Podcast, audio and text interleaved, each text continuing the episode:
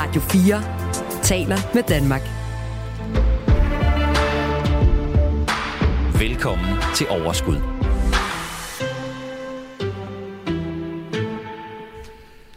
Så er det simpelthen blevet tid til at tale om økonomi, men allermest faktisk investeringer. Fordi det er sådan, at øh, jeg plejer her i december at dedikere programmerne til at tale om sådan lidt alternative investeringer. Nogle investeringer, som ikke bare lige findes i vores depot, øhm, og nogle investeringer, som mange af os måske ikke har prøvet, men måske i virkeligheden burde kigge lidt hen. I hvert fald, hvis man er typen, der godt kan lide vindmøller, eller hvis man er typen, der godt kan lide skov, eller hvis man er typen, der godt kan lide musik. Så lover jeg i hvert fald, at i dag, der bliver du klogere på lige præcis de typer øh, af investeringer. Det handler faktisk om, at man simpelthen kan investere i musikselskabers mus- musikkataloger med kunstnere og tjene penge på deres øh, succes. Jeg synes selv, det lyder ret øh, interessant og glæder mig meget til at blive klogere på den del. Men allerførst, der skal vi tale om øh, skovdrift, og vi skal tale om vindkraft. Og derfor så vil jeg gerne sige velkommen til dig, Nils Jørgen Pedersen. Velkommen. Tak for det. Du er direktør i DIFCO. Ja, Mm. Velkommen til Overskud. Dejligt, du vil være her. tak. Vil du prøve at fortælle øh, og sætte lidt ord på, hvad DIFCO er for noget? DIFCO. Ja. DIFCO er en gammel fond, der hjælper almindelige danskere med at investere i mange forskellige ting. Nu skal vi så snakke specifikt om skov og, og øh, vindmøller i dag. Vi investerer også i ejendomme, og vi investerer også i solceller og sådan nogle ting. Så, og det har vi faktisk gjort siden 1976. Meget gammelt øh, selskab, i de ældste på markedet, der udbyder de her ting. I starten var det meget skattedrevet, øh, hvor vores investorer simpelthen kom for at få et rigtig godt skattefradrag. Jeg skal ikke sige, at alle sammen vidste, hvad det var, de købte, men de vidste i hvert fald, at de skulle have et, et skattefradrag. Og øh, der var bogstaveligt talt kø. Vi havde Københavnerkontor og alting. I dag har vi kun et kontor i Herning. Men øh, der var simpelthen kø imellem jul og nytår, fordi man simpelthen skulle ned og købe sådan en andel ned ved DIFCO. Og så skulle man over på kommunekontoret og lave sit skatteskema om, og så fik man skat tilbage. Sådan fungerer det dengang, og øh, vi har stadigvæk et enkelt af de meget gamle, som vi kalder masseselskaber, tilbage. Men altså i dag er det meget lidt skattedrevet. Vi kommer lidt ind på det i forhold til skoven, Mm. men altså typisk så laver vi investeringsprojekter, der giver, giver overskud Ja. på, på grund af driften. Det, er, det, er, det er sjovt øh, at høre om, og jeg vil faktisk her gerne lige komme med en anbefaling til vores lyttere, fordi det er ikke mange uger siden, at jeg sammen med øh, Helle Snedgaard lavede et program, øh, hvor vi øh, talte om, øh, der var faktisk flere med, Brian Bus Madsen fra Nordnet var også med, øh, hvor vi talte om, hvordan man øh, egentlig lige skal forholde sig til sin økonomi, for selvom det der, det er øh, lidt lang tid siden, øh, Niels Jørgen, så er det jo stadig en god idé, at man her inden øh, årsskiftet lige får kigget på, om der er nogle øh, ting, man kan, øh, man kan eller skal øh, gøre for at, at optimere det hele. Men øh, jeg vil i hvert fald gerne sige øh, velkommen til dig, Niels Jørgen. Det bliver spændende at høre.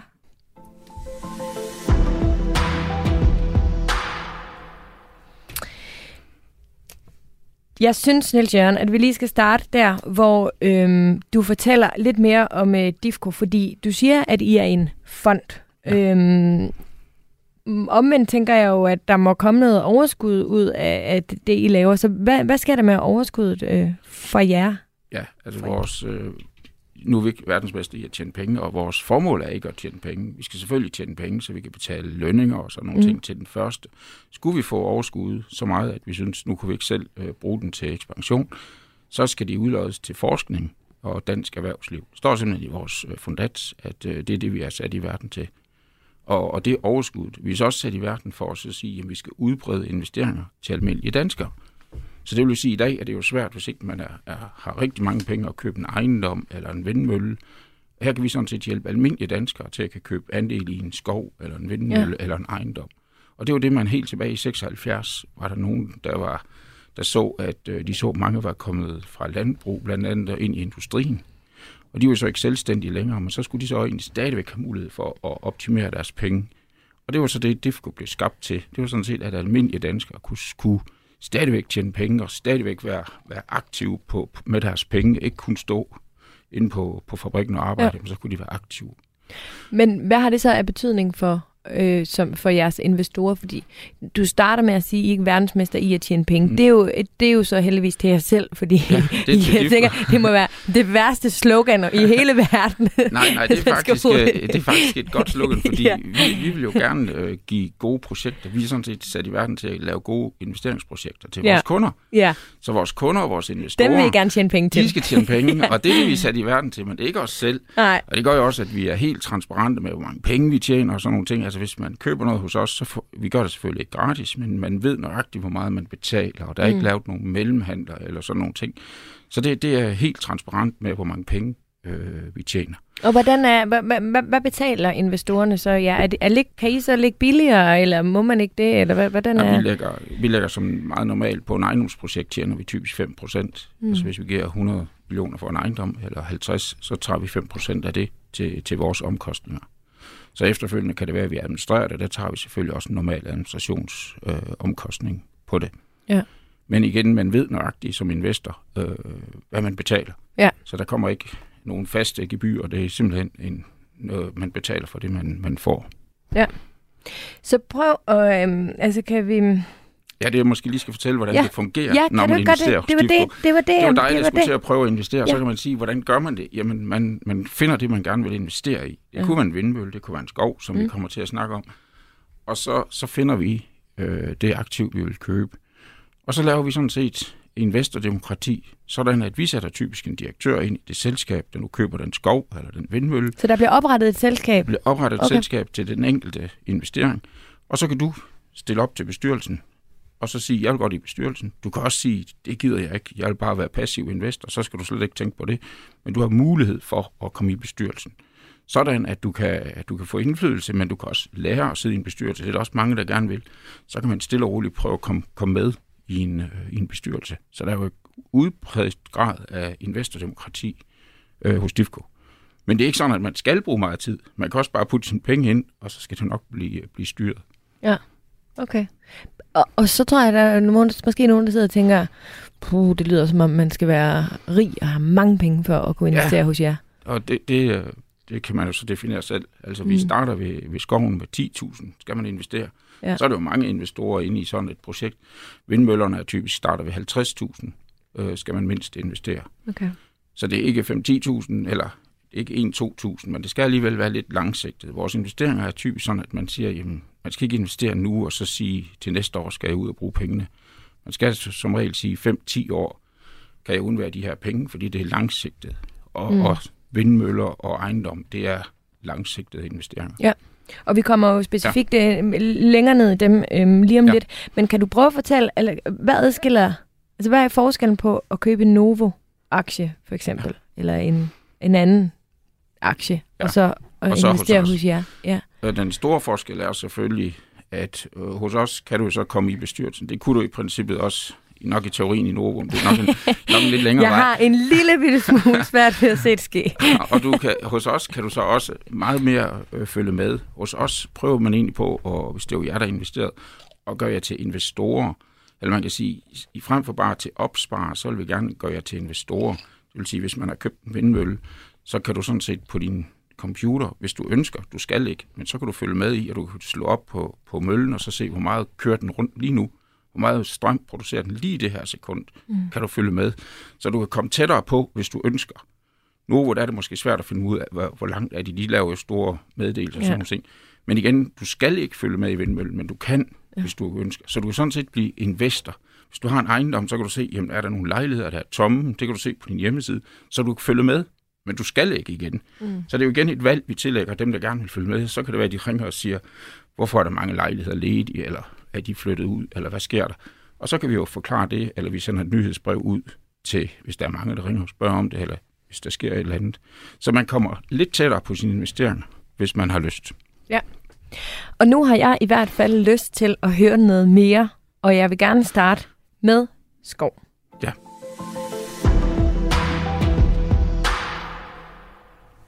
Jeg har ikke helt vendet mig til vores nye skiller endnu, men det, de er meget pompøse. Der. Jeg har en, der er endnu vildere, Nils Jørgen. Den skal du glæde dig til at høre. Ja, den tager vi til sidst. Den tager vi lidt senere, ja. Men øh, nu skal vi øh, tale om skov, og jeg ved, at skov, det er ikke noget, I har haft med øh, helt tilbage fra starten. Det er faktisk rimelig nye, for nyligt, ja. at I er gået ind i skov. Det er rimelig nyt. Ja, jeg startede i DIFCO for fire og et halvt år siden, og mm. for cirka tre år siden, øh, jeg kendte lidt til skov i forvejen, så lavede vi et, et, et øh, samarbejde med Hed Danmark, som også er et stort dansk fond faktisk, som er rigtig gode og som driver rigtig mange skove i Baltikum. De, øh, dem lavede vi et samarbejde med, sådan at når vi køber skov, så køber de skoven op for os. Og det er typisk også dem, der plejer skoven bagefter. Mm. Så det vi egentlig gør, det er, at hvis man øh, som investor skyder penge ind i en skovfond, jamen så køber vi skov øh, for de penge, der nu er kommet ind. Så kan man så sige, hvordan tjener man penge på en skov? Ja. Det er jo et godt spørgsmål. Ja. Jamen træ, det går i rundetal 3 procent øh, om året. Så når man har en skov, jamen så, så er der 3 procent mere træ, når året er gået. Så er det klart, at noget træ vokser hurtigere end andre, men nu, nu er det gennemsnitsskov i Baltikum. De vokser 3 procent, og det er jo et afkast. Man, man kan sige, at sin værdi stiger jo helt automatisk 3 procent i gennemsnit. Så er det klart, at derudover, så kan træpriserne, som der er sket det sidste år, de er jo totalt gået på himmelflugt. Det vil jo så også påvirke prisen, både opad og nedad. Lige nu har vi jo fået en stor opskrivning af skoven, fordi alle ved jo, at træ er steget ganske kraftigt. Mm. Men det er jo ikke sådan, at hvis alt træ stiger 20 eller 50 procent, så er det jo kun det skov, der kan fældes inden for de næste fem år, der stiger 50 procent. Fordi det, der, der skal fældes om 20 år, det er ikke sikkert, at det stiger 50 procent. Der kender vi ikke priserne. Men generelt er skov stedet rigtig godt, så det bliver dyre at investere i. De investorer, der har købt skov, de har gjort en rigtig god øh, forretning. Okay, så det, der fungerer det fuldstændig, øh, altså fuldstændig. udbud, efterspørgsel? Udbud, efterspørgsel, ja. og så det går over på skoven. Og det vi så gør, som er, er, er meget vigtigt for os, det er jo selvfølgelig også, fordi det er en, en grøn øh, investering, det er, at vi bruger træet til, øh, til planker, altså til gulve og til byggeri. Mm. Øhm, der vil selvfølgelig være lidt flis altid, og, og grund til flis ikke er, er specielt godt, det er fordi, når man brænder træ af, så frigør det CO2. Så mens en træ gror, så, så opsuger den CO2, og det er jo det gode. Når vi så laver det om til tømmer, så forlænger vi jo det CO2, der er oplagret i træet, mens nu, træ, mens nu gulvet ligger. Det er først, når det bliver brændt af, eller det rådner, at det frigør CO2. Så derfor er det jo vigtigt, at, at vores produktion går til planker. Fordi hvis så man lægger planker, der ligger i 20 år, jamen, så lægger CO2 ned i plankerne. Så det er først, hvis man lægger det ud, at træet rådner, så frigør det CO2, eller hvis man brænder det af, så frigør det CO2. Så du er inde på nu, at det er også en bæredygtig investering? I høj grad. Ja. I rigtig høj grad. Fordi man kan sige, vi opsuger CO2, og det spørgsmål, du sikkert stiller lige om lidt, det er, hvor meget skal man så købe for at være CO2-neutral? og øh, nu er folk jo meget forskellige, men i gennemsnit skal man egentlig købe skov for 50.000 kroner. Så kan man sige, at man er CO2-neutral øh, bare som en øh, person. Og så kan man jo ligesom sige, at man har gjort noget. Mange de vil jo gerne gøre noget for klimaet, men hvis man nu investerer 50.000 kroner i en skov, så kan man sige, at jeg suger egentlig det CO2 op, jeg frigiver. Mm. Og det er, jo, det er jo også en god ting. Så kan man sige, hvis det er også en god gaveelement her med, at man kan købe helt ned til 10.000. Men man får jo virkelig en øh, mulighed for at gøre noget ved klimaet, ikke kun snakke om det. Her kan man ja. egentlig, med de størrelser, vi også almindelige mennesker har, kan du egentlig gå ind og påvirke CO2'en. Men er det så ny skov, der bliver plantet, hvis jeg køber for 50.000 ja, kroner du, i skov? Ja, hvis du køber skov, så den måde, man øh, i Baltikum driver skov på, det er, at man køber en skov, men man går ikke, øh, som man gør herhjemme, og ud, og så fælder vi alt det, der er, og så planter vi nye skov. Men er sådan set det skov, der kommer, spring i skov. Det vil sige, at hvis man fælder en træ, så planter man ikke en ny, så kommer der automatisk en ny træ. Når der kommer lys, så kommer der en automatisk en ny træ. Det så øh, hedder Danmark gør, det at hvis der kommer to træer, så fælder de den ene, så de ikke står og gror op sammen. Så vi planter ikke træ. Det hedder altså, at vi, de springer i skov. Mm. Det gør bare, Men der kommer mere der, skov, hvis jeg investerer i det. En ja, til en. En til en. Altså, der, okay. det skov, du køber, ja. det er klart, at det, det bliver jo så ikke lavet om til landbrugsjord eller noget andet. Og det, det kan du jo så sige, det er min skov, du kan komme over og se du kan gå på den, og du kan... Hvor mange træer får man for 10.000 kroner? 10.000 kroner. Derfor...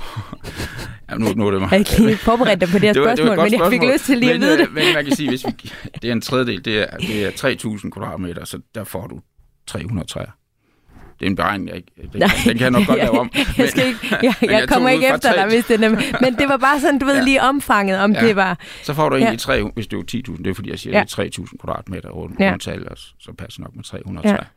Men, men det, er jo det, det er jo igen også i forhold til biodiversitet og sådan nogle ting. Mm. Man gør det ikke fordi på grund af de biodiversitet, men det er sådan, det virker. Mm. At man derover lader skoven springe i skov, så kommer der jo, når så der ligger noget træ og noget, jamen så er der jo masser af biller og sådan nogle ting i det, så er der en lysning.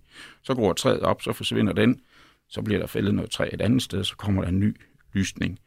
Mm. Så, så, så, så trædrift derover er ikke så intensiv, og grund til, at det ikke er det, og grund til overhovedet, hvis spørgsmålet var, hvorfor investere i Baltikum og ikke i Danmark, det er fordi en hektar Jeg kan skov... godt lide, at du, du, du kom... Altså, jeg kunne bare drikke blæs, så kunne jeg gå ud og tisse, eller drikke ja. en kop te, eller et eller andet. Ja. kan du, nu, nu stillede du, ja. du, du tænkte måske på det spørgsmål. Ja, ja. Og så, det er godt. øhm, men, men så kan man sige... Øhm, og du kan knap huske mit eget det, spørgsmål. Det, det, du stillede dig selv, det var øh, det her med, hvorfor i Baltikum og ikke i Danmark. Ja, mm. og det er simpelthen fordi en, en hektar skov i øh, Baltikum koster ca. 25.000, 25-30.000 kroner, ja. og i Danmark koster det måske 125.000. Okay.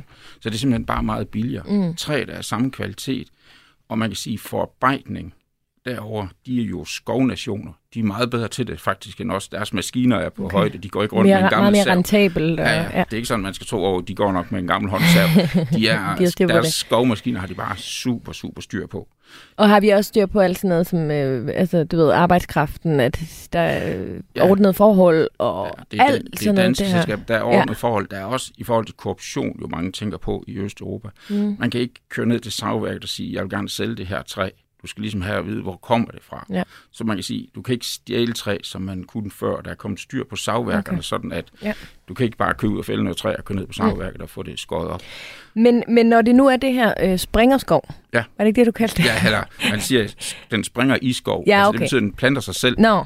Plant selv skov. Kan In, når det nu er den her plant selv skov, ja. øhm, så er der vel ikke uanede mængder af skov Altså... Nej, altså der er, jo, der er jo en stykke skov, og så kan du sige, der, du kan jo godt købe landbrugsjord lade det springe i skov, men typisk er der jo en skov, som, som, som, bliver, som, mm. som bare er skov. Og så er der så begrænset mulighed øh, for investorerne? Ja, det er der. Altså man kan ikke, den måde vi køber skov på, nu er vi jo en lille spiller, mm. IKEA køber jo også skov, og andre, der skal bruge meget øh, træ, øh, men vi køber skov, der cirka er 30 hektar per styk, og vores skov 1 for eksempel, vi havde, det var 700 hektar, så det var måske 20-30 jordstykker. Men det gør ikke noget, maskinerne de kører bare fra sted til sted, så det betyder ikke noget. Så man køber egentlig små skovlodder, fordi man kan ikke sige, jeg vil godt købe 1000 hektar der. Så nogle skov er det ikke, der er nogle statsskove, men det vi køber, det er privatskove. Ja. Så det er folk, der sælger deres skov, og så køber vi den. Okay. Så kan det være en dag, at vi har sammenlagt 10.000 hektar, og så kan vi måske sælge det til IKEA. Det er måske vores exit-mulighed, det har vi tænkt over. Den dag, vi nu har solgt 10-20 skove, så kan det være om 10 år, når folk skal måske exit deres mm. investering, jamen så samler vi dem alle sammen og sælger dem i en stor skov. Ja. Så er de faktisk mere værd. Og end, tjener noget ja, på det også. Okay. Så får vores invest øh, en ja. ekstra øh, bonus ud af mm. det. Jeg kunne godt tænke mig at høre, øh, høre lige fra, hvis vi nu siger, at jeg er, øh, jeg, jeg tager kontakt til jer, jeg ja. har 10.000 kroner, jeg vil gerne købe skov. 300 træer, mere ja. eller mindre. jeg vil gerne købe skov ja. for 10.000 kroner. Ja så får I de 10.000 kroner. Ja. I tager 5% af de ja. 10.000 kroner. Ja. Jeg får øh, en eller anden adgang til et sted, hvor jeg kan se, hvad det er for noget skov, jeg har købt. Ja. Og hvad, hvordan er min fortjeneste så derfra? Er det så, så cirka så de 3 procent? Ja, vi, de, de 3 procent, det er så det, de gror, det er de 300 træer. Ja. De er så groet 3 procent, når året mm. er gået i, i, i gennemsnit. Men det, vi gør, så køber vi jo skov.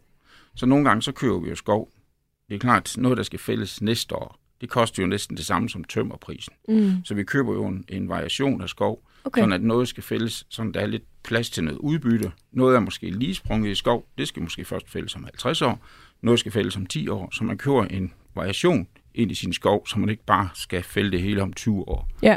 Så sådan køber man egentlig, og noget af de skove, vi køber, er jo også diversificeret i forvejen, ja. så det er noget ny, noget gammel skov. Får jeg noget afkast løbende, eller er det først ved salg? Øh, du får øh. typisk udbytte, fordi det kan jo være, at om tre år er der, skal der sælges et ordentligt stykke skov. En, okay. Og så kan det være, at investordemokratien siger, skal vi købe ny skov, eller skal vi lave udbytte? Det kan man jo egentlig blive...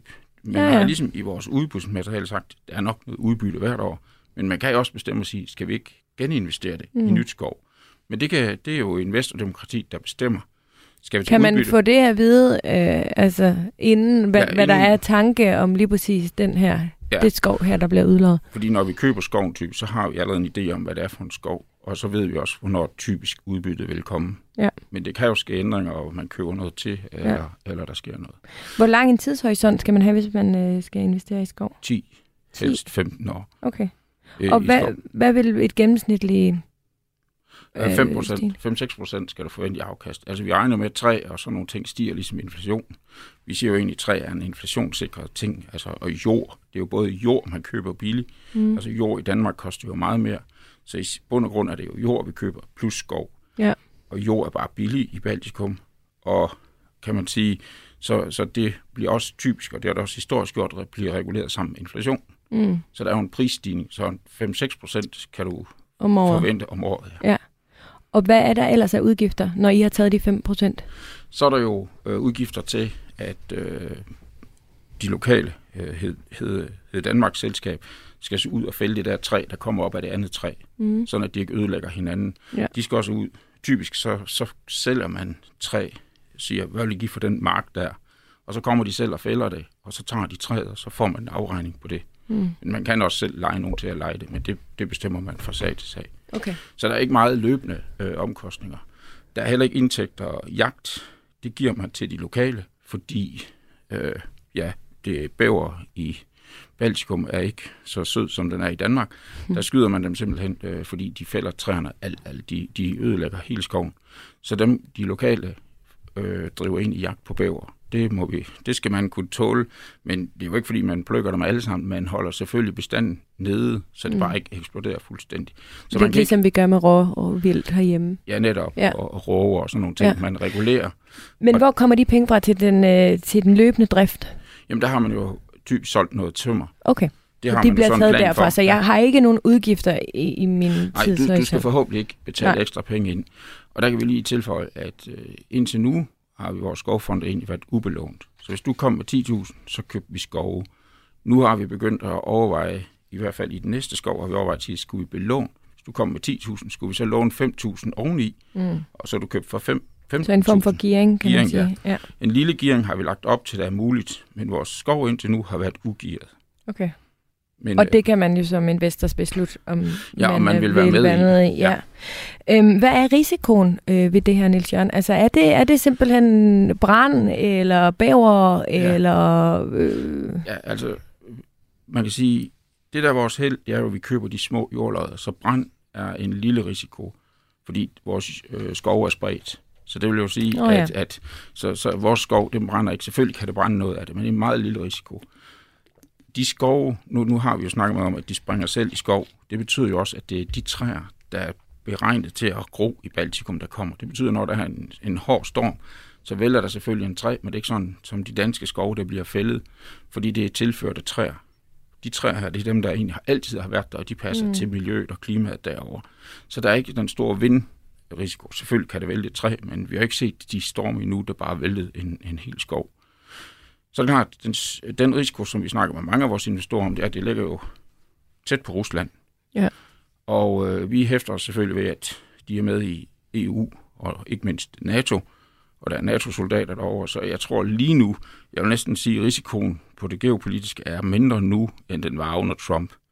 Fordi lige nu kommer der ingen russere til Baltikum, uden at der bliver en gevaldig ballade, og så, så har vi også mange andre problemer. Så lige nu er det ikke russerne, vi er mest bange for. Det må vi egentlig være bange for under Reagan, øh, ikke under Reagan, under, under Trump, øh, hvor man kunne ligesom sige, vil han øh, efterfølge den femte artikel og sådan nogle ting i NATO's øh, øh, øh, øh, regler. mm. Men øh, ja, så, så det, det er noget med, selvfølgelig man som investor lige skal sige, tør jeg gå så tæt til Rusland? Vi siger, at det skal man ikke være bange for, men man skal selvfølgelig lige tage det med ind, når Ja. vi snakker øh, Fordi risiko. hvis der skete det, så vil man simpelthen miste øh, altså, ejer. Øh, Ja. Altså, Eller, vi siger jo så, de der havde, hvis du havde købt noget på Krim, inden russerne kom, mm. så har du egentlig stadigvæk ejet det. Så det er ikke sådan, at, men, men det er jo så stadigvæk bare under russisk herredømme, hvor det før var under ukrainsk. Og hvilken betydning vil det have? Jamen det er jo, hvis nu man sagde, at, at Rusland annekterede Baltikum, Mm. mm. så vil du stadigvæk eje det. Rusland kender også til, til, til privat ejendomsret. Så Rusland annekterede jo Krim, og Ja. hvis du havde ejet noget der, så ejede du det stadigvæk i dag. Så det er ikke sikkert, det vil Det have sikkert, nogen indflydelse. Men, Det skulle ja. ja. nødigt komme der til, men, men men så altså havde vi garanteret også øh, nogle andre udfordringer. masser af som- andre Ja, øh, problemer. Ja. meget spændende, synes jeg. Tak for det. Nu skal vi simpelthen til vindmøller.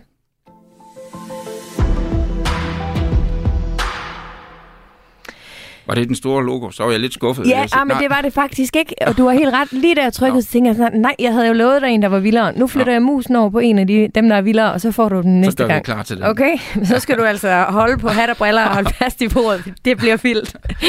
Men nu skal vi tale om vindmøller. Ja. Så øh, det forestiller jeg mig jo også er bæredygtigt og også øh, godt for alt muligt andet. Men jeg forestiller mig faktisk også, at min investering så også er afhængig af, hvor meget det blæser. Helt rigtigt. Ja. Helt rigtigt. Så den er jeg. Du har fanget den øh, 100%, og, og man kan sige, øh, investering i vindmøller, der er faktisk nogen, der ringer og siger, hvordan tjener man egentlig penge på at eje en vindmølle? Ja. Men en vindmølle er jo bare en maskine, der laver strøm, og der sidder en tæller nede for neden, der siger, hvor meget strøm har du lavet, og det får man så afregning Mm. for. Så det er ligesom, hvor meget har du lavet, og så får vi strøm øh, priser for det. Og- Og her der talte du om, at man skulle minimum investere 50.000. Ja. Kan- Hvad koster en vindmølle? En, jamen, de koster, de, vi er Jeg har taget de gode spørgsmål med i dag, men jeg er sikker på, at der er nogen, der sidder ja. Ja. og bliver meget klogere, fordi det bliver meget konkret. Men, men øh, man kan sige, øh, for nogle år siden kostede en vindmølle 2 millioner. Der var den også mm. kun 2,0 megawatt. Nu er de måske oppe i 6. Øh, de nyeste, vi er ved at købe nu, de er 6 megawatt. 160 meter sidder tårnet op. Og øh, det, de koster omkring 16 millioner euro per styk. Så, så en vindmølle er jo en, stor maskine. Nu så det er en, cirka en skrue, jeg får Ja, for du får 50.000. 50.000. Du er med, og i vores sidste projekt, øh, det koster så, det var så to øh, lidt mindre møller. Øh, Det kostede rundt regnet 15 millioner euro for to, fik man der. Der var 50 investorer, der gik sammen og købte vores seneste projekt. Så er det også Ja. nogen, der har lidt mere, flere Så penge, end jeg har. Det Men, men det jo, man har jo lov, øh, og man får lige så stor ud af det forholdsmæssigt. Ja. Men, men vindmøller, så har man sine maskiner, man producerer. Og så er det klart, øh, så vi, vi har primært investeret i Tyskland. Vi har også nogle i, i Frankrig fra ældre tid. Så man siger, hvorfor køber vi ikke? Hvorfor køber vi i Tyskland? Det er sådan set fordi, at i Tyskland er der en, en tilskudsordning, hvor man er i op til 20 år får tilskud simpelthen med, hvor meget får man for strømmen. Fordi som du siger, hvor, hvor man får selvfølgelig afregnet, hvor meget det blæser. Mm. Så en god dag tæller den jo meget derned, og så afregner man jo meget strøm. Men så man sige, antal kilowatt er jo en ting, men så er det også, hvad får du for det? Mm. Og derfor som investor har vi jo rigtig godt kunne lide Tyskland, fordi der har man kendt minimumsprisen i de næste 20 år. Og det kan man jo så regne ind og så sige, hvis vi får minimumsprisen, så kan, vi, så kan det løbe rundt, og så er vi tilfreds. Så det har jo været en dejlig øh, obligation at have, at man kun havde, hvor meget det blæst. Og sådan hen over tid, så, så ved vi nogenlunde, hvor meget en vindmølle giver. Det er meget nemmere at forudsige sol, når man har lokationen, end det er at forudsige vind, for det kan godt svinge 20 procent fra det Mm. ene år til det andet år. Og vi er også blevet bedre til at tolke de vindmålinger, der er kommet og sådan nogle ting. Typisk så får man tre vindmålinger, hvis man sætter en vindmølle op, og så får man også sandsynligheder for det, og så kan man egentlig nogenlunde gætte på, hvor meget den vil producere. Og hvis vi så sammenligner i forhold til øh, det, vi talte om før med skov. Ja. Hvordan foregår det så? Øhm, laver I den samme? Altså det, det er Ja. også et, et selskab. Fuldstændig. Vi bliver køber lavet- et selskab, som Ja. ja. så hedder Difco Vind Tyskland, og hvorfor en by den, den så står i. Mm. Så skyder investorerne penge ind. Vi køber vindmøllen i Hvorfor Tyskland. køber I et selskab? Jamen det, det er fordi, at så kan du købe andel i den. Ja, okay. Så, så derfor kan du købe en aktie i, i den. Så, så, Ja. kan du, så er det meget nemt også at lave kapitaludvidelse og sådan Ja. nogle ting. Og så køber øh, det så, øh, hvad hedder det, øh, vindmøllen i typisk Tyskland. Man kan også sige, hvorfor sætter vi ikke nogen op i Danmark? Det vil da være meget mere oplagt. Men øh, vi kan simpelthen ikke købe en vindmølle i Danmark. Der er ikke nogen til salg. Nye mm. vindmøller, og selvom jeg finder en landmand, der gerne vil give mig lov til at sætte op på hans mark, og jeg gerne vil sætte den op, og jeg kan købe den nede ved Vestas, øh, hvis det skulle være, men, men så kan jeg ikke få tilladelsen til at sætte den op. Så, og der går mange år. Så Mm. det er jo derfor, der ikke bliver rejst stort set nogle vindmøller i Danmark. Man kan simpelthen ikke få tilladelsen. Tilladelsen, de skal bevilges lokalt. Mm. Og alle synes jo, at de, de synes ikke, der skal være vindmøller på land, øh, lige i deres kommune. Så derfor flytter man et andet sted hen, synes alle at sige, og derfor så ender det med, at der ikke bliver rejst nogen vindmøller. Så det er ganske, ganske få vindmøller, der bliver rejst Ja. i, i Danmark. Så derfor køber vi dem i Tyskland. Der er selvfølgelig også regler for, hvor tæt man må være ved. Der skal være tælles fugle og naturpåvirkninger, og der laver støjmålinger. Mm. Hvor tæt må det være ved ejendom og sådan nogle ting. Så det er der selvfølgelig styr på i Tyskland, ligesom der er i, øh, i Danmark. Ja. Men når man så øh, køber øh, vindmøller, og ja. man går sammen, nu køber vi øh, en... Øh, nej, vil du jeg vil faktisk gerne hellere spørge dig om noget andet først. De her øh, virksomheder, altså er der noget med hvad er risikoen ved det? Der er ikke noget med, at man hæfter solidarisk med mennesker, ja. man ikke kender, og at man så lige pludselig bliver rodet ind i ja. et eller andet, du ved, som man har hørt historier om og sådan noget. Et, Vil du lige... Ja, et godt spørgsmål. Fordi når du nu har købt din aktie, så er det ligesom i din Novo-aktie. Hvis Novo nu skulle komme i økonomiske problemer engang, du kan ikke tage mere end det, du har skudt ind. Okay. Det skulle man jo helst ikke komme derud i. Mm-hmm. Men typisk, så kan du, kan du altid sige, at jeg vil ikke skyde mere ind. I gamle dage, det vil så sige for 5-10 år siden, der havde man kaution med os og øh, det bruger vi ikke længere. Altså kaution, er ikke, altså, kaution betyder jo, at du skriver under på, og så siger, hvis der kommer til at mangle penge, så skulle du nok tillægge dem ja, fra dine egne penge. Ja. Vi bruger ikke kaution længere. Okay. Så, så, og hvis det er, så er det sådan, du siger, jeg kautioneret for 50.000, så ved du, hvor meget det er, hvis vi skulle og komme det er det, jeg har lagt i. Ja, eller ja, så, så typisk ved du, hvor galt øh, det mm. kan gå. I gamle dage var der nogen, der kautionerede, og så, så er der forskellige slags kautioner, og nogle kautioner, der kan dem, man nu har kautioneret over for, de kan bare sige til en, der har flest penge, vi vil gerne have pengene af dig, og så kan han selv regne rundt til alle de andre investorer og hente dem. Det er en mm. skrækkelig historie. Så, så det gør vi simpelthen ikke godt. Øh, længere. Jamen, det er godt. Det, var, det, det skulle jeg lige... Um... Og der kan jeg så også sige, men det betyder jo ikke, at nu snakker du risiko på en vindmølle. Selvfølgelig, der kan ske noget med...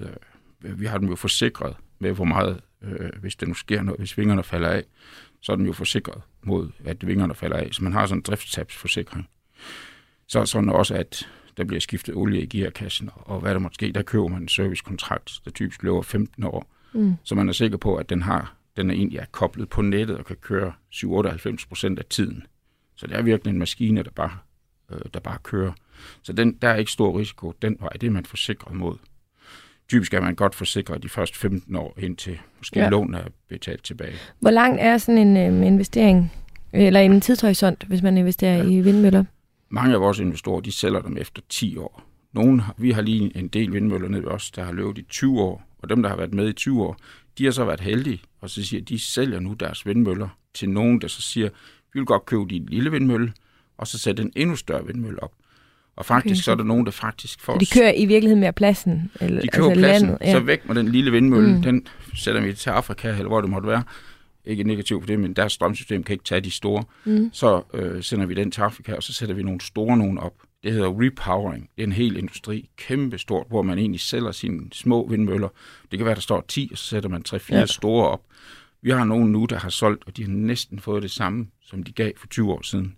Og så har de jo fået strømprisen i mellemtiden. Så det har været en rigtig spændende investering, at du faktisk ja. får det samme for din vindmølle, som du gav for den. Ja. Fordi du nu har en god plads, som så nogle andre gerne vil købe. Og, og, og, hvad, og hvad er øhm, udbyttet undervejs? Øhm. Ja, der får man jo typisk 6-7 procent, og man har jo regnet ud, det er klart, i takt med lånet, så kan udbyttet stige hen over tid, men det er, der er 2-4 procent får man ud om året. Men det er jo igen investorerne, der siger, og nogen siger også, at vi vil hellere afdrage lån.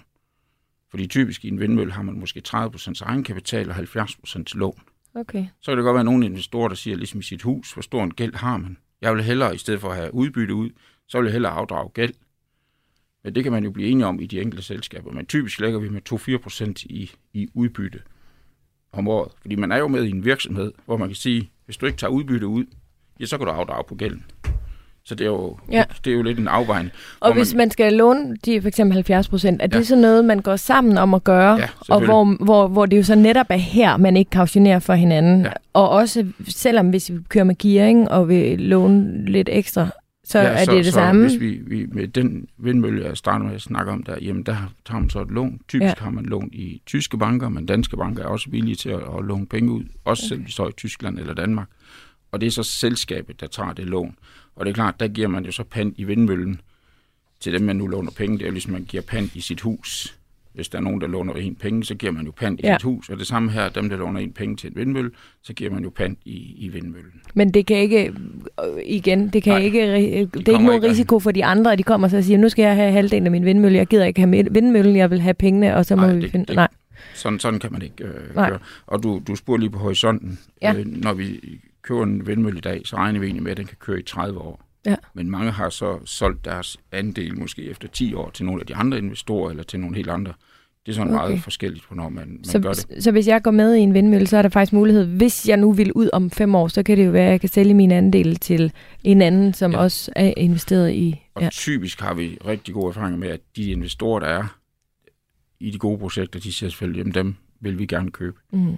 Vi, vi, øh, og vi har samarbejdet også med nogen, der simpelthen har en børs, der simpelthen siger, hvis du gerne vil sælge din andel efter et år, så har de så en kundekreds, de siger, er der nogen, der vil købe de her? Eller de har faktisk en fond, de lægger de der brugte andele ind i. Så, så der kan man, du komme rundt, øh, du siger ikke sådan, hvis, det kan jo være, at din situation ændrer sig. Det kan Ja. godt være, du troede jo kunne være pengene 10 år i dag, når du købte. Sker der så noget om et år, hvor du siger, jeg skal, så kan vi også hjælpe dig med at få den solgt. Og det er jo Ja. også vigtigt, fordi det, det, kan man nem, det kan nemlig ændre sig. Og Ja. særligt når vi taler investeringer for over 50.000, så Ja, kan det så godt kan det være, jo- at, at de skal bruges. Der kan jo ske alt muligt uforudsigeligt. Øh, men, men hvad er risikoen ved at investere i vindmøller? Ja, altså ud over det med vind, vi kan have taget fejl på vindmålingerne, og det er vi selvfølgelig blevet bedre til, så er det det med strømpriserne, fordi normalt, hvis du kendte strømprisen i 20 år, mm. så kendte du den ikke, hvad den nu var efter 20 år. Men nu ved vi jo alle sammen, lige nu, der, der er det jo, strømpriserne er jo steget vildt og voldsomt, også når man sælger strøm.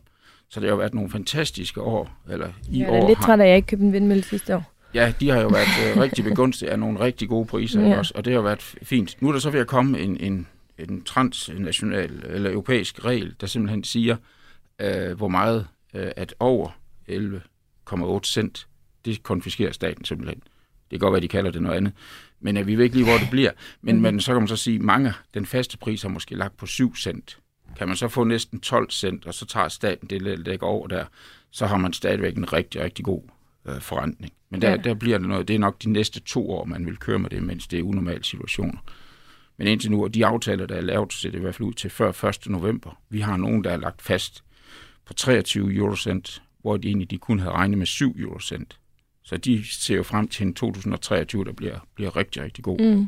på, fordi de får 23 cent i stedet for 7 cent. Ja, Så det er jo... det er jo ret stor er ret øh, forskel. Men, øhm, men, men vil jeg kunne miste mit indskud? Altså, hvad, hvad er Ja, risikoen der altså- for? Vi har ikke prøvet, at nogen mistede deres indskud endnu i en, i en vindmølle. Og jeg prøver lige at gennemtænke en situation. Der, hvor at, at man kan komme ud, og at selskabet ud og låne ekstra, det er hvis vindmålingerne har været helt tosset. På det nyeste, der har vi godt styr på, at vi ved, hvor meget den producerer. Så det, Mm. det, det sker ikke. Men det kan jo ske, hvis man har totalt fejlskudt, hvor meget det var, og man måske havde variabelt forrentede lån, Ja. så kan man jo ligesom i sin husforstand komme til at tage penge. Typisk så, så er de der lån fastforrentet, dem vi har i vindmøller, så man ikke har renterisikoen. Men man kunne jo godt stille en situation op, hvor at, at, at det kunne. Men altså, Ja. vores, vores lån er Det er typisk vist mest i teorien. Ja, det, det må man sige. Er det et godt tidspunkt lige nu at købe vindmøller og eller skov? Ja, vi kæmper hårdt med det, at øh, de næste, vi kommer med, de kommer også med en forrentning på 5-7 procent. Vi kæmper virkelig med at få det, fordi det er dem, der sælger vindmøller, de ved jo også, at priserne er super gode. Ja. Men det, der så er det store vedmål nu, det er, hvor lang tid bliver energipriserne ved med at være høje.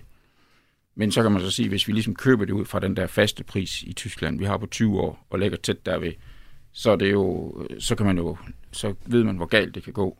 Og kan man så tjene penge på, hvor galt det kan gå, så kan man jo tage opchancen på, hvor meget kan, kan strømprisen stige. Så det er ikke Så- sådan, at det lige nu at man betaler så stort et indskud, at man Nej, måske... men man skal passe på, for der er nogen, der prøver virkelig at, at bilde folk ind, at de kan få 23 eurocent de næste 30 år. Så kommer man formodentlig til at give for meget for vindmøllerne. Men det er Ja. jo, så det er også for at undgå at lave det om til en spekulation i elpriserne, så skal vi helst ligge tæt på den der fast, faste pris i 20 år. Kan vi komme tæt på den, så kan det kun blive bedre end det. Og det er det, vi prøver i, i vores projekter. Ja.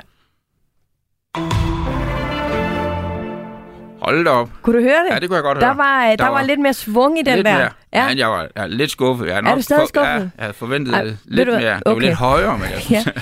Nej, det er godt nok. Det er ærgerligt. Jeg har et uh, skud mere i bøssen. Det får du lidt senere så. Øhm, jeg kunne godt lige tænke mig at høre dig. Øhm, sådan noget som øh, øh, atomkraft, for eksempel. Vi Ja. har lavet nogle programmer om atomkraft tidligere i år, Ja. og også kigget på det som øh, investering, hvor der jo er flere muligheder for at investere i det. Øh, eller bølgeenergi, som ja. jo også er noget, der bliver talt om rundt omkring. Er det noget, I kommer til at gå ind i øh, også, tror du? øh, atomkraft, øh, vil jeg sige, øh, jeg er personligt tilhænger af atomkraftværk, men, men det er simpelthen for stort for os. Der skal simpelthen for mange penge. Jeg skulle samle alt for mange investorer sammen til at kunne komme ind og købe sådan et anlæg. Plus det tager 10-20 år at bygge det. Så skulle jeg kunne købe mig ind i noget eksisterende. Så, og mange, der spekulerer i A-kraft, de spekulerer bare i uran. Det er egentlig den måde, mm. man, dem, der, der siger, at de spekulerer i atomkraft i dag, jamen de køber bare uran i minerne, og så når det går fremad for A-kraft, så stiger det og, og falder henholdsvis. Ja. Så, så A-kraft øh, for DIFCO kommer vi ikke til at... Ja, jeg skal aldrig sige alt, men det, det, det er simpelthen ikke forstå, det er ikke forstå. Mm. Og den glemte jeg også at sige før i forhold til vindmøllerne. Mange vindmøller kommer jo op ud på havet. Og der må vi også bare sige, at de projekter er så store, at øh, vi må kende vores begrænsning, at der kan vi slet, altså jeg skulle skaffe hele Danmarks invest. Det er pensionskasser, og det er milliarder og milliarder, og det kan vi simpelthen ikke, øh, vi prøver ikke engang på det, det er simpelthen for stort. Så det er derfor, vi er på land, fordi vi synes også, på, på havet er, er bedre i mange hensener, men vi kan simpelthen ikke, øh, det er for stort for os. Så i forhold til bølger, der har vi faktisk to konkrete projekter, er der nogen kommet med at vise os, og Øh, grunden til, at vi er, har en veneration for bølger, det er, fordi en af vores skaber har sagt tidligere, at hvis han var ung, nu er han desværre gået bort, der var fire skaber, så ville han have satset på bølgeenergi, gået væk fra vind og gået over til bølger. Ja. Derfor har vi jo sådan lidt en veneration mod bølger.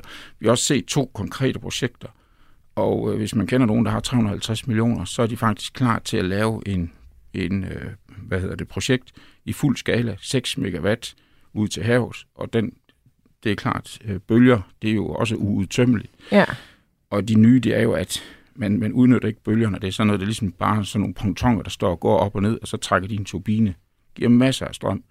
Men vi skal lige finde dem, der, der har 350 Men millioner. Men ved du hvad, det er sendt videre her, øh, Niels Jørgen. Der ja. er mange, der lytter med, og der ja. er mennesker og folk, øh, som vi er bedst super forskellige. Ja. Så jeg lover dig, at der ryger der i min indbakke fra en, der har 350 millioner og gerne vil bruge det på bølger så har jeg projektet. Så ja. sender jeg øh, hende videre til dig.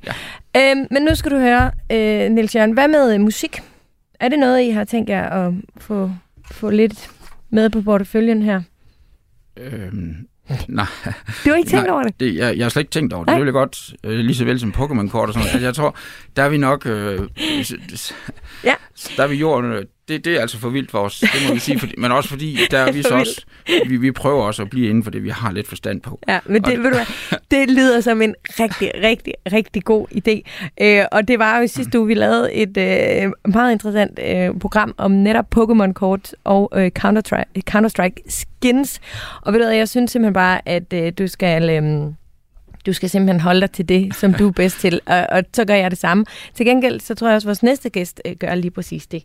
Fordi nu skal det nemlig handle om at investere i musik, eller i hvert fald i musikrettigheder. Så Niels Jørgen, nu kan du sammen med mig også blive klogere. Det kan jo ja. være, det er noget, I skal kigge ind i øh, senere. Jeg Men, glæder mig. ja, nu øh, har jeg Niels øh, Mosumgaard med på øh, linjen forhåbentlig. Hej Niels. Ja, bestemt. Ja, hej. Du er direktør i Musikindustriens Netværk. Velkommen til Overskud. Tak. Prøv her. Øh, det er kort tid siden, at øh, jeg stødte på, at man kunne investere i rettigheder. Øh, altså sådan mu- musikrettigheder, hedder det det? Øh, og det synes jeg virkelig var, var interessant, så det vil jeg rigtig gerne have, øh, at du fortæller lidt mere om. Men inden du gør det, så vil jeg godt lige høre dig. Hvad laver du øh, til dagligt, ja. Niels, i musikindustriens netværk? Jamen, jeg er direktør i Musikindustriens Netværk, som er et brobyggerprojekt øh, i den kommercielle ende af musikbranchen, øh, hvor vi har sangskriver, komponister, øh, producer, manager, publisher, pladeselskaber, øh, ligesom hele hele økosystemet i, i musikbranchen forsøger at, at finde fælles fodslag. Øh, og jeg har her i år øh, blandt andet beskæftiget mig med, med investeringer i musikbranchen og, og, og snakket med investorer og, og så videre for at finde ud af, hvordan kan vi få, hvordan kan vi få noget øh, yderligere kapital ind i, øh, ind i branchen, så vi kan udvikle og blive, blive det øh, eksporteventyr, som vi som, som, er, som, som potentielt er der. Mm. Det, jeg, synes det, jeg synes virkelig, det er spændende, men jeg tænker også, det må nærmest være umuligt at værdisætte altså et stykke musik eller et værk, eller sådan Ja, øh, det, det er det jo selvfølgelig øh, på en måde. Altså det har man jo gjort i overvis, øh, når man har den ene musikforlægger har solgt sit katalog til den anden musikforlægger, så har man fundet et, et system, og der har man typisk kigget øh, tre år tilbage på omsætningen, og så har man fundet, så er man blevet enige om, om en eller anden øh, øh, valører, som man, skal, som man ganger med. Øh, så kan man sige, at, at øh, de sidste års Hypnosis, øh, det store, den store fond i, i USA, har købt, øh, har købt de store musikrettigheder, øh, de store kataloger, øh, Bob Dylan, Bruce Springsteen, Neil Young, alle de der, så, man, så er det ligesom, at, at folk i almindelighed har, har opdaget, at der er faktisk en, en løbende en løbende omsætning af musikrettigheder øh, og, og værdi. Øh, og det har selvfølgelig, øh, kan man sige, øh, hvad er det, fået, fået værdi, den, den gangeværdi op. Øh, så, så derfor er musikrettigheder øh, for tiden mere værd, end, end de var for nogle år siden. Men det er sådan, hvad vil du give for det? Øh, jamen, det er sådan og sådan. Og så har man så en løbende, øh, så har man så den løbende omsætning i årene frem. Ja. Og, og nu taler du om, altså, at Neil Youngs øh, og, og de andre her, deres rettigheder er blevet solgt, og, og der øh, kan vi læse os frem til, at de har købt 50% af rettighederne til Neil Youngs øh, sange for næsten en milliard. Altså, hvordan, hvordan får vi gjort det til noget, hvor, hvor jeg og helt almindelige mennesker også kan være med? Det er vel også den, øh, altså, den øvelse, der, der skal til på en eller anden måde, eller hvad? Er det ikke meningen, Jamen, at vi almindelige mennesker, vi skal have mulighederne også? Jo, jo, det er helt klart ideen. Øh, og, men men det, det, der, der findes ikke øh, på den måde... Øh, altså, nu, hypnosis har jo en, en voldsom, øh, kan man sige, bunende konto, som de kan, som de kan, tage, som de kan tage af, og det har, det har almindelige mennesker ikke. Øh, men der er kommet noget, der hedder A-Note øh, i Luxembourg, som er sådan en, en, øh, en musikrettighedsbørs, mm øh, hvor, hvor man som almindelig investor kan sige, jamen jeg vil gerne investere i dansk jazzmusik, eller jeg vil gerne, det, det lyder interessant, der er noget spændende her. Øh, og så kan man lægge 10 euro, eller 100 euro, eller hvor meget man nu synes, man, man vil lægge, og så, så, kan man, så køber man en del af rettighederne øh, hos, hos forlaget eller rettighedshaveren, kunstneren selv. Øh, og, så, øh, og, og, og det der... Øh, og der har, hvad hedder det, der har A-Note gjort en indsats for at, at værdisætte, så det, så, så det er, øh, så det ser rationelt ud. Altså, det er en, en rigtig øh, værdisættelse af, af det forlag eller det katalog, man, øh, man gerne vil have, man gerne vil have del i. Ja. Og, øh, og, og er det, er det så, ja. Mm, hvordan foregår det? Altså, det lyder som om, at det er mere sådan, du ved, jazzmusik, popmusik. Altså, det er ikke sådan, jeg kan sige, øh, jeg vil gerne have øh, Barbara Molekos, øh, altså, det er mere bredt jo, på en eller anden måde, eller hvad? Jo, altså hvis Barbara har, har tilmeldt sig, eller ligesom synes, at, at det er en vej, hun, hun vil gå, øh, så, så popper hun op i, i den portefølje, som man kan, som man kan søge på Enotes hjemmeside. Okay, så det, det er simpelthen øh, muligt for alle musikere øh, i Danmark og sangere og dem der, dem, der skriver musik at tilmelde ja. sig, og så er det muligt for mig at gå ind enten og tage, altså nu, nu sammenligner jeg det lidt med et, en, en indeksfond eller et bredere ja. øh, fond af en art på en almindelig børs, hvis vi taler aktier, så kan jeg sådan, ja. øh, hvis jeg nu for eksempel ikke lige ved, om det er hende eller ham, der bliver det næste big shot, men så kan jeg tage sådan popmusik lidt bredt, eller jeg kan sige, det her, det bliver 100% sikkert stort. Ja, altså interessen er jo nok at gå ind og, og sige, man, ja, man, man, man vil gerne man vil gerne være en del af, den, af, det her, af den her rejse med, med en eller anden specifik ja. kunstner eller et specifikt forlag, øh, så man ligesom har sådan et ejer, og sådan et kan man sige, værdiejerskab på det, så man er en del af en tur. Ikke? Øh, men men det, det fungerer som en almindelig børs, altså bare øh, øh og, og Enote, kan man sige, garanterer på den måde værdien ved at have gjort deres forarbejde. Altså, de har, de har kigget på forlaget eller rettigheden eller, eller katalogets sammensætning og, og, og ligesom gjort sig klart, at det, det her, det synes vi er en grundværdi i det, og så, bliver det, så, så ryger det på deres børs. Mm. Det, det er virkelig spændende, det her. Øhm, hvad, hvad, hvad er minimums... Øh Øh, altså, hvad, hvad skal man minimum øh, lægge for Jamen, jeg, at jeg tror ikke, det er ret meget mere end, end, end 10 euro. Eller, jeg, altså, jeg, ja, okay. det, er ikke, det er ikke en, en formue. Øh, det er ikke Neil Young-standarder. Det, Men så kan vi jo være med, øh, de fleste af os. Hvad med tidshorisonten? Ved du, hvordan er den? Ja, Ja, altså det, øh, jeg tror det er, det er fem, det er i hvert fald 10 og 20 år, øh, som sådan en, en aftale øh, løber. Øh, det kan også være, jeg, jeg tror der, der er også nogen, der siger, jamen men, øh, vi opgiver 5% eller 10%. Øh, det sætter vi ind her, og så er det ligesom den her, det er en løbende, en løbende indtægt for de, øh, for de aktionærer, der, der køber sig ind. Mm. Der, ja, der, der, der er flere muligheder, øh, både for, for den enkelte aktionær og selvfølgelig og for, øh, Ja. for, for den, der har rettigheden. Og vil man så øh, løbende få øh, et udbytte? Og så kan man så, når tiden er gået, sælger man det så videre, eller har jeg ligesom betalt for at få udbyttet i den årrække, og så går rettighederne tilbage til kunstneren selv? I nogle aftaler, det bestemmer, det bestemmer rettighedshaver jo ligesom, hvordan den aftale skal, skal se ud. Øh, men men øh, at der er, altså det, en aftale er, at det er en løbende, en, en løb, at bliver ved en løbende øh, omsætning til en, eller et løbende afkast til en. Og den anden er, at om 10 år eller om 20 år, så øh, køber jeg det tilbage igen. Og hvad, hvad er det så, der definerer, hvor god en investering det er for mig? Er det, øh, du ved, øh, hvor ofte de bliver spillet i radioen? Er det, hvor meget deres øh, materiale bliver brugt på sociale medier? Eller øh, øh, ligesom du ved, vi talte om vindmøller før, der handler det simpelthen om, hvor meget vinden den blæser. Øh, er det sådan lidt det samme her i forhold til, jamen, selvfølgelig, at man skal Ja. håbe på, at det så går kunstneren godt? Det giver jo selvfølgelig sig selv, men hvordan, hvordan bliver jeg øh, betalt for Jamen det, er, jamen det er det. Altså det er, hvor meget bliver kunstneren streamet, øh, spillet, hvordan, hvordan, ser den, øh, hvordan, hvordan ser det flow ud? Og det er jo det, er jo det Ano, der er inde og kigge på. Hvordan har det set ud de sidste tre år? Hvad er sandsynligheden? Hvordan ser det ud øh, de næste år? Mm.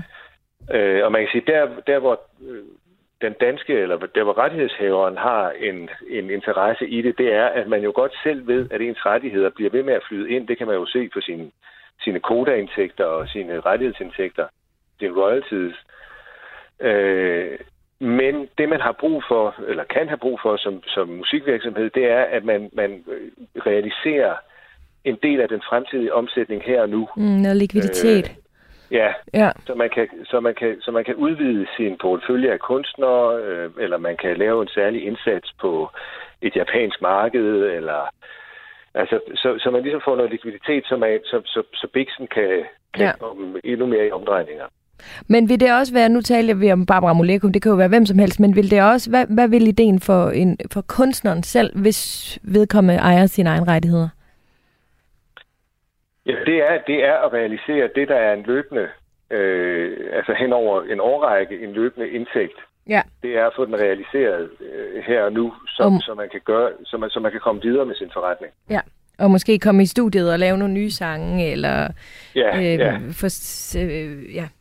Jamen, prøv at høre, jeg synes, det lyder helt vildt spændende. Hvad, Jeg, jeg synes, det lyder Jørgen? vildt. Jeg står lige med et spørgsmål, fordi jeg, Ja. er jo, jeg er jo kraftigt underlagt finanstilsynet, og det er jo godt, de beskytter investorerne hos Mhm. mig, altså de gennemgår alle posteringer og kigger sådan nogle ting. Er I underlagt nogle tilsyn og sådan nogle ting? Øh, det er jo, øh, hvad hedder det, Enode ligger ikke i Danmark desværre.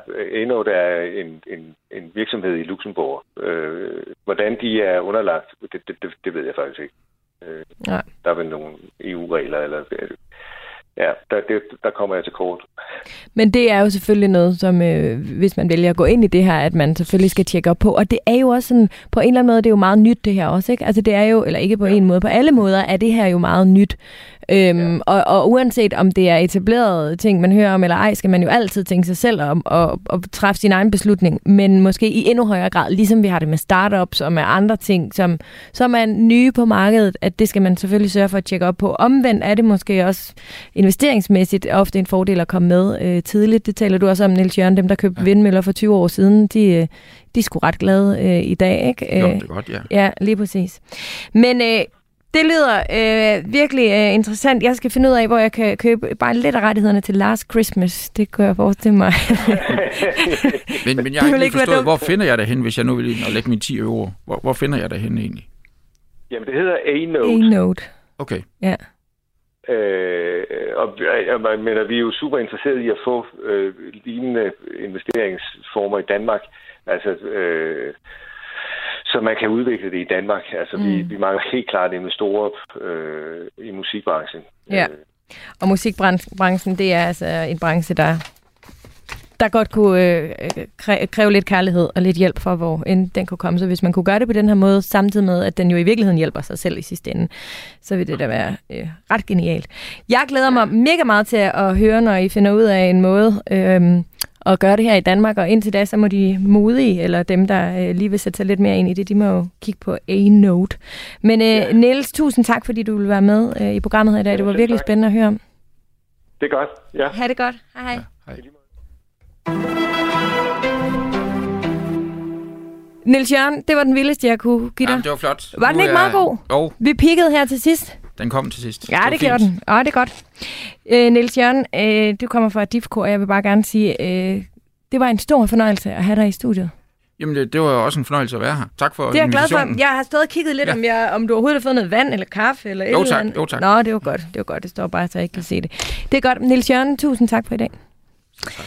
Programmet her, det var jo, som du garanteret ved, tilrettelagt af mig selv og af Simon Helberg. Inde på vores, eller inde på Facebook generelt har vi vores gruppe, som hedder Overskud Radio 4, og den synes jeg virkelig, du skal finde, fordi der er rigtig mange gode mennesker samlet, og gode tips og tricks at hente, og ingen spørgsmål er for dumme. De dummeste stiller jeg, og dermed så tør alle andre også at stille spørgsmål. Det har jeg i hvert fald fået at vide, så det håber jeg også er rigtigt. Du kan altid finde mig på mine sociale medier, hvis du har en idé til programmet, eller bare noget, du gerne vil have, jeg skal vide. Ha' det dejligt til vi lyttes ved igen.